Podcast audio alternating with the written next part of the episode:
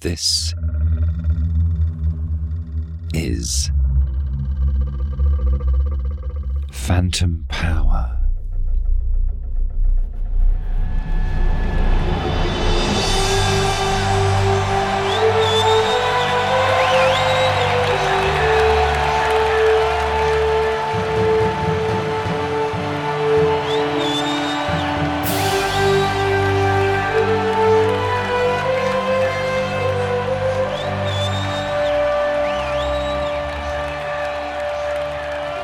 Hey, it's Phantom Power, where artists and scholars tell stories about sound. I'm Mack Hagood. You hear the roaring crowd and the bombastic yet self important music. That's right, it's February in the United States of America, and Super Bowl Sunday is less than a week away. Today, we're going to talk about American football. Okay, look, I know a lot of our listeners aren't in the United States and don't even accept our definition of the word football. And even for many of our American listeners, the National Football League represents some of the worst aspects of American culture hegemonic masculinity, deep racial inequities, the glorification of violence. My God, the traumatic brain injuries. It can be hard to be a thinking, feeling football fan. But at the same time, football exhibits some of the best aspects of American culture, in my opinion large multiracial teams working together to execute a project of enormous complexity, the dedication and physical poetry of the athletes, the fans coming together across political and economic differences to cheer for a shared identity. And there's this rare moment once a year when it feels like the entire country is focused on one game altogether. So today we're talking about the sound of football, specifically the role of voices in football. And this is the first of a three part Phantom Power series called Voices. In the coming months, we will investigate human voices in terms of both gender and ability. We will talk to a senior scholar in the world of sound studies, Jonathan Sterne, about his new book, Diminished Faculties A Political Phenomenology of Impairment where he thinks really deeply about the disabled voice and the role of assistive vocal technology. And we're also going to hear a documentary from an exciting emerging scholar in the sound studies space, Stacy Copeland, whose work explores the gender dynamics of voice for women working in radio. But first, we start with a rather quirky story from NFL history that speaks to how the voice intersects with our ideologies around both disability and gender. It's about a player whose voice stopped working the way it once did, revealing that football isn't just a competition between teams on the gridiron, it's a competition of audibility and vocal toughness. And like the rest of our Voices series, I think it opens up some fascinating questions about what a voice actually is, what it does, and what it means to those around us.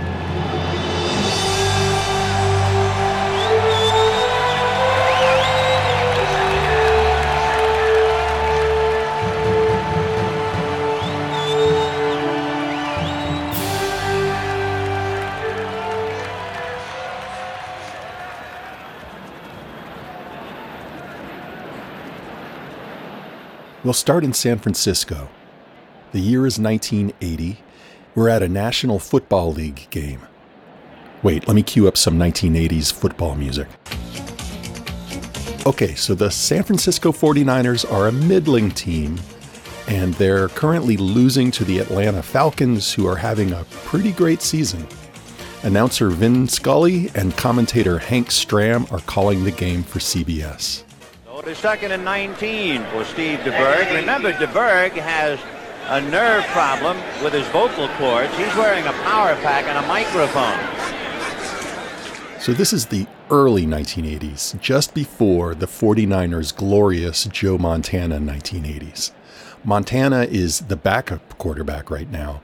The starting quarterback is the not so memorable Steve DeBerg. Intended Frank Reed was defending. Let's look at DeBerg. You might be able to see the microphone. It's on the lower bar of his face mask, and if you notice, he looks like he's starring in The Hunchback of Notre Dame. That's the power pack with the amplifier, and he claims that it hinders him in the very early going, and then after a couple of minutes, he's accustomed to it. Last week, they made believe he had technical problems, brought in Montana, who bootlegged for a touchdown against the Jets. Smart football, good strategy. As journalist Eric Branch details in the San Francisco Chronicle, DeBerg had damaged vocal cords from a hit to the neck. His voice had no power anymore, and also it needed time to heal. But this is the NFL, where people play through injuries all the time. When his throat specialist told him not to speak for a month, DeBerg said, I'm an NFL quarterback. I have to yell over 75,000 fans. I can't not talk. And so an unusual footnote to football history was born. And speaking of wind factors, we mentioned before, we'll mention again, that uh, Steve DeBerg has a problem in that he can't be heard calling signals because of an injury to his larynx, and so he's been equipped with a backpack and a microphone. He used it last week all right. So I first got wind of this story by way of the Pick Six podcast, an American football podcast. The title of that episode was The Unbelievable, Unbelievable in all caps, Story of Steve DeBerg's Loudspeaker Shoulder Pads. And as you hear in this clip, they really do find it unbelievable. He's been equipped with a backpack and a microphone. He used it last week all right in San Francisco. If it could get noisy here, something else might happen. What the hell is that? Backpack and a microphone. Oh, you heard that correctly. The team went ahead and strapped a frickin' loudspeaker to his back so he could call signals through a microphone. Seriously, we became obsessed. How was this possible? How did we not know about this? Now, for a sound scholar, there are a lot of interesting aspects to this story. First of all, what is the role of the voice in this profession? I mean, it must be pretty important for the team to go to the trouble of inventing this assistive technology. But second, why the over the top reaction of the sports podcast? After all, this is the NFL, one of the most high tech, performance enhancing sports around. Why are they freaking out so hard? This question goes beyond what the voice does in the game mechanics to ask what the voice represents in the NFL. To get some answers, I buzzed my friend Travis Vogan, a sports media scholar at the University of Iowa. He is incredibly prolific. He's written histories of ABC Sports, ESPN, boxing movies, and those NFL films. In the world of pro football, toughness is a vital part of a player's anatomy. If you watch any American football, you know the ones I'm talking about. So, first, I asked Travis about the role of the quarterback in the NFL. In football, there it's a pretty crowded field. There are 22 people on the field at a certain time, and, and the quarterback um, is what you know, sort of colloquially sometimes called the signal caller, um, but also called the the field general. So it has this kind of dual role as as sort of someone who's directing traffic, and also somebody who's who's leading. And I think that the way that the voice works tends to fit into that uh, practical, but also that masculine register. For people who aren't familiar with American football, there are two teams lined up facing one another at the line of scrimmage. It's up to the offense, led by the quarterback, to initiate the play. But everyone needs to start at the same time. Uh, otherwise, there's the risk of, of being of encroaching onto the other team's side of the field and the play will be busted and you'll be penalized, right? So it's the voice of the the quarterback has to be what really initiates the beginning of the play, right?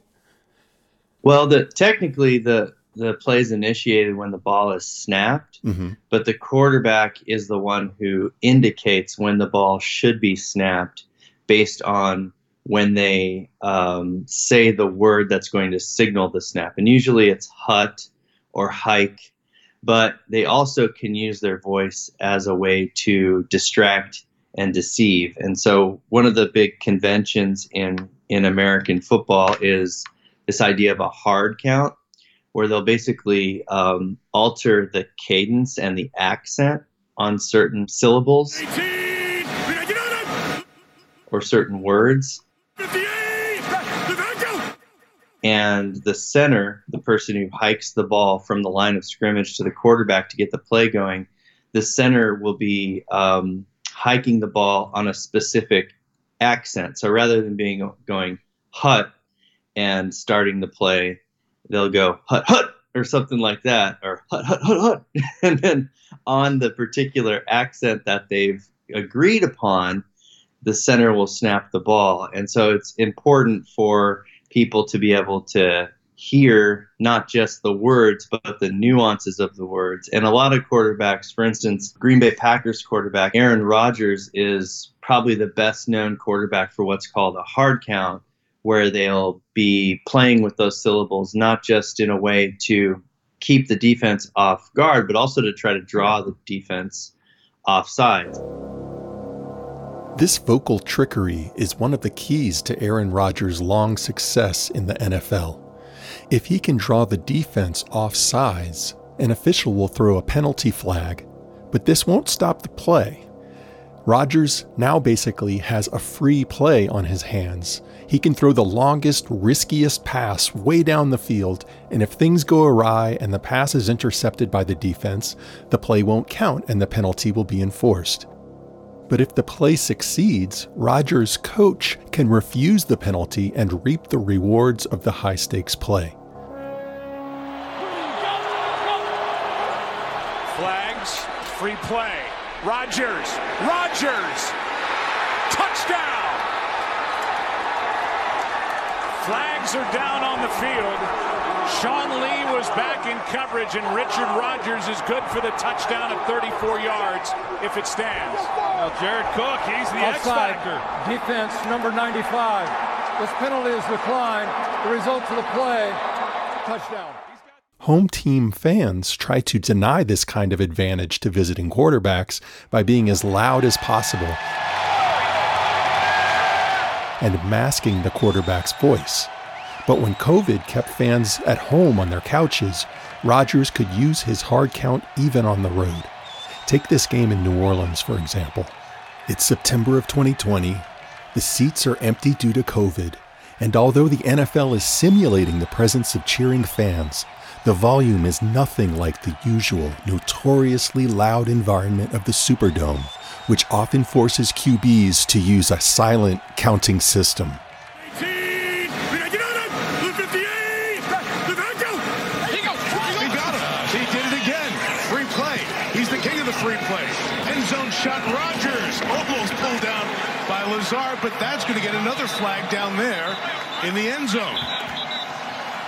And this is exactly what we're talking about yes. with the snap count. This does not happen if this is a normal crowd in here. No way. They're in a...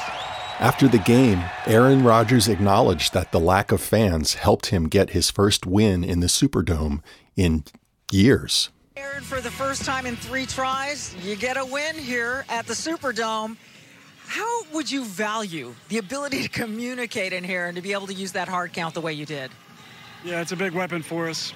A lot different environment than in 2008 and 2014. You know, this place is rocking all the time. Um, I, I know we all miss that in the sport. You know, just the fan interaction, the energy from the crowd, but definitely helps us out in a tough environment like this.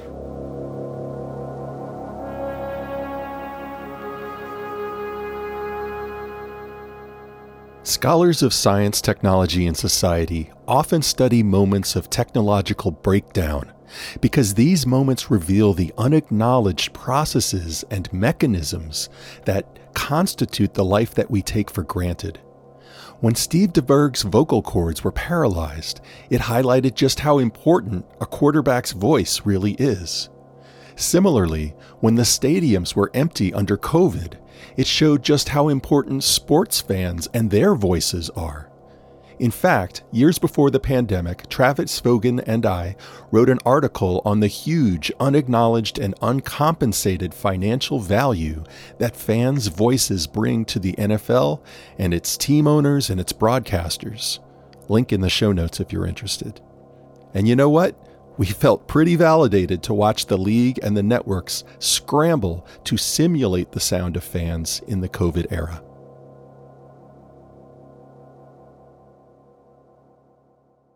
Let's take a quick break, and when we come back, we'll dive deeper into the roar of the crowd, a sonic space where acoustics, community, affect, gameplay, and ideology collide.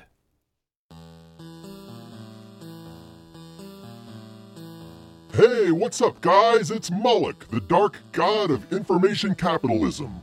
Moloch, whose eyes are a thousand blind windows. Moloch, whose soul is electricity and banks.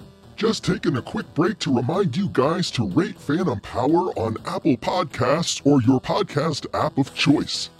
That's what we in the industry call engagement, and it lets others know that this podcast rocks. Today's five star review comes from Man O' Reason in Australia. One of the finest programs on sound culture. Can't recommend this podcast highly enough for anyone interested in sound culture. The production is outstanding with a variety of relevant and engaging subjects. The recent two part feature examining the legacy of R. Murray Schafer is essential listening. Right on, man. So remember, do Mack a solid and leave a review. Who knows, maybe you'll get a shout out from yours truly, Moloch, the dark god of information capitalism. Now back to the show.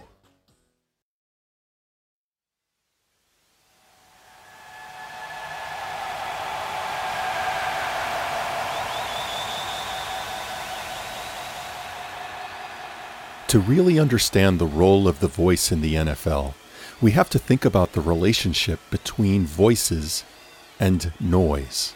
Now, noise is a notoriously multivalent term, and much ink has been spilt defining and debating its properties. But let's come at this from the admittedly incomplete perspective that we've learned from communications, IT, and engineering. So here's one cheering fan,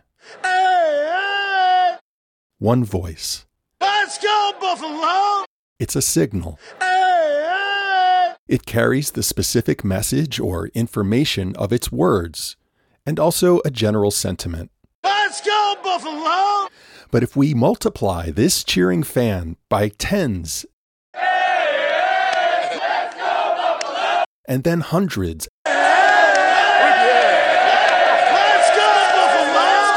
and then thousands,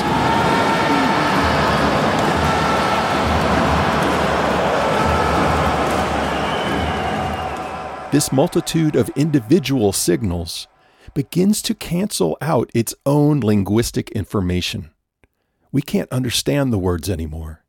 In an informatic sense, we've crossed over from vocal signal to vocal noise, but the sentiment remains. In fact, in that very act of canceling out the linguistic value of the individual utterance, an overwhelming affective value is generated. The hairs rise on the back of your neck. Your pulse quickens. You feel something. Maybe it's euphoria, maybe it's terror, but you're in the thrall of a kind of socio material, sonic excess.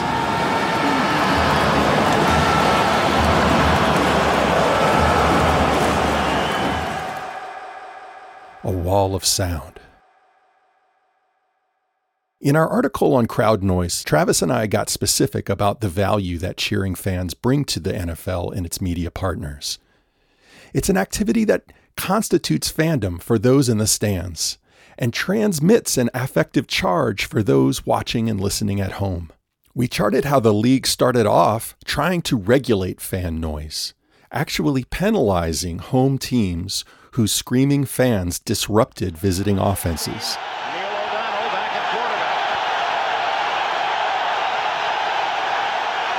Deafening roar in the Silverdome and timeout O'Donnell. Back the referee walking in. Yeah, Neil O'Donnell saying we cannot hear. But he's got to tell the crowd to settle down. Bobby Ross uh, directing from one sideline, and Parcells now down by three the other.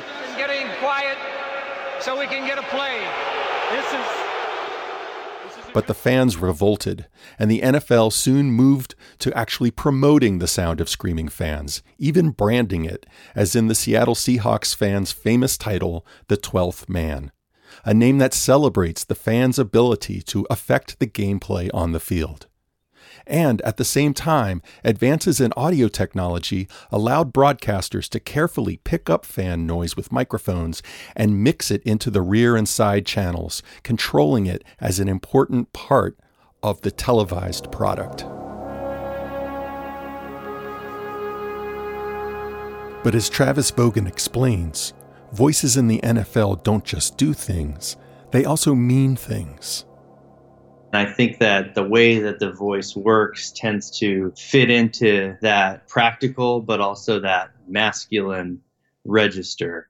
Um, and so you hear quarterbacks hollering, but not screaming so much. So they have to be loud, but they also tend to be more like booming and baritone and masculine as well. So it's this kind of strange combination between you know, getting the message out, but also filtering it in a way that sort of signals that manliness and um, leadership element that we associate, especially with a sport like football, which is so wrapped up in, in understandings of masculinity, and especially the position of the quarterback, which is the the leader of the football team.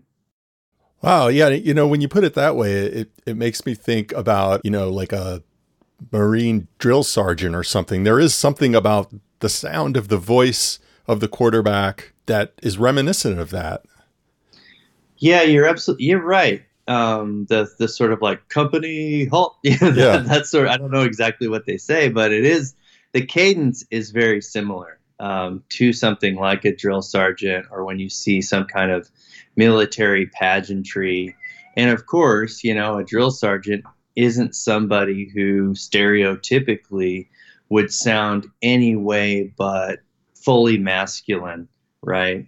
Um, in the most kind of stereotypical and authoritative way possible. And, you know, if you listen to the quarterback calling a play, you know, you could probably map that onto a military operation pretty easily. And I'm sure that it was partly um, influenced by that. And again, we're kind of back to this idea of the quarterback as the signal caller slash field general, right?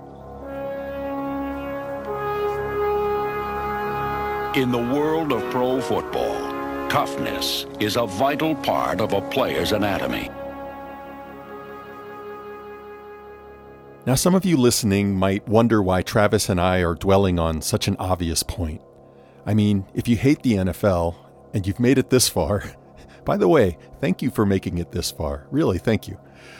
You're probably thinking, well, of course, as the leader of this toxic spectacle of masculinity, the quarterback is going to be a bellowing blowhard. I don't have the world's greatest rejoinder for that. And to the extent that the broader American culture is like the NFL patriarchal, racist, corporate capitalist, ableist, what the bioethicist Gregor Wolbring calls a rat race of human abilities? Well, we desperately need to change that. But on the other hand, I will defend the idea of a playful space, removed from everyday life, a ritual space where people display the virtues of strength, courage, speed, dexterity, and intelligence I just think that anyone of any background or gender identity should have the full opportunity to develop those skills and to compete with them at the highest level. And right now, the NFL is far from that kind of space. In the NFL, only one player can have his voice heard, and the NFL has a very specific idea of what that voice can sound like. What the hell is that? Backpack and a microphone. Seriously, how was this possible? And this explains the comical and disbelieving tone around Steve DeBerg's vocal prosthesis. Can a weak voiced man really be an NFL quarterback? Isn't his voice revealing some inner weakness? And isn't using a loudspeaker cheating?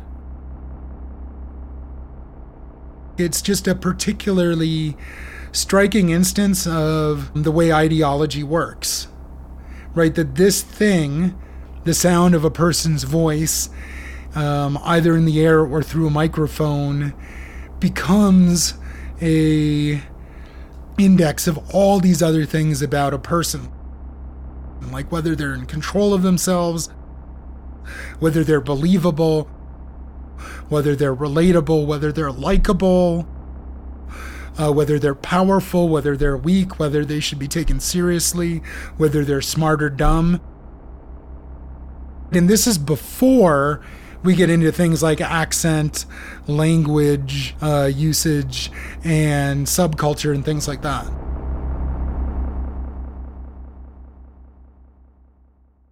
That's sound scholar Jonathan Sterne. We're going to hear a lot more from him in an upcoming episode in this new series, Voices. In particular, we will reverse engineer the relationship between voice and ideology that he just described.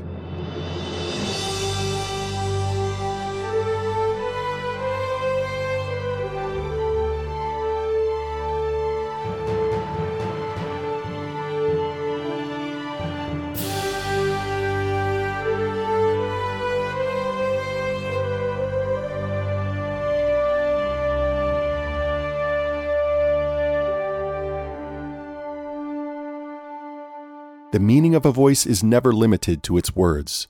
Its very sound speaks volumes. Or at least we hear it to do so. We really believe that the voice reveals something essential about the speaker.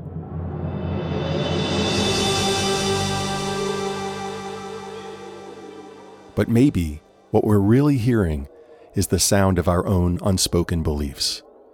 Is there an implicit sound in your head of what a quarterback sounds like? And is that sound keeping other voices from sounding natural in that role? In an NFL where black quarterbacks are still too rare and openly gay or trans quarterbacks are unheard of, this question of what sounds natural to us matters. As we've seen, the NFL isn't just a battle between teams, it's a battle between voices in the fight to be heard.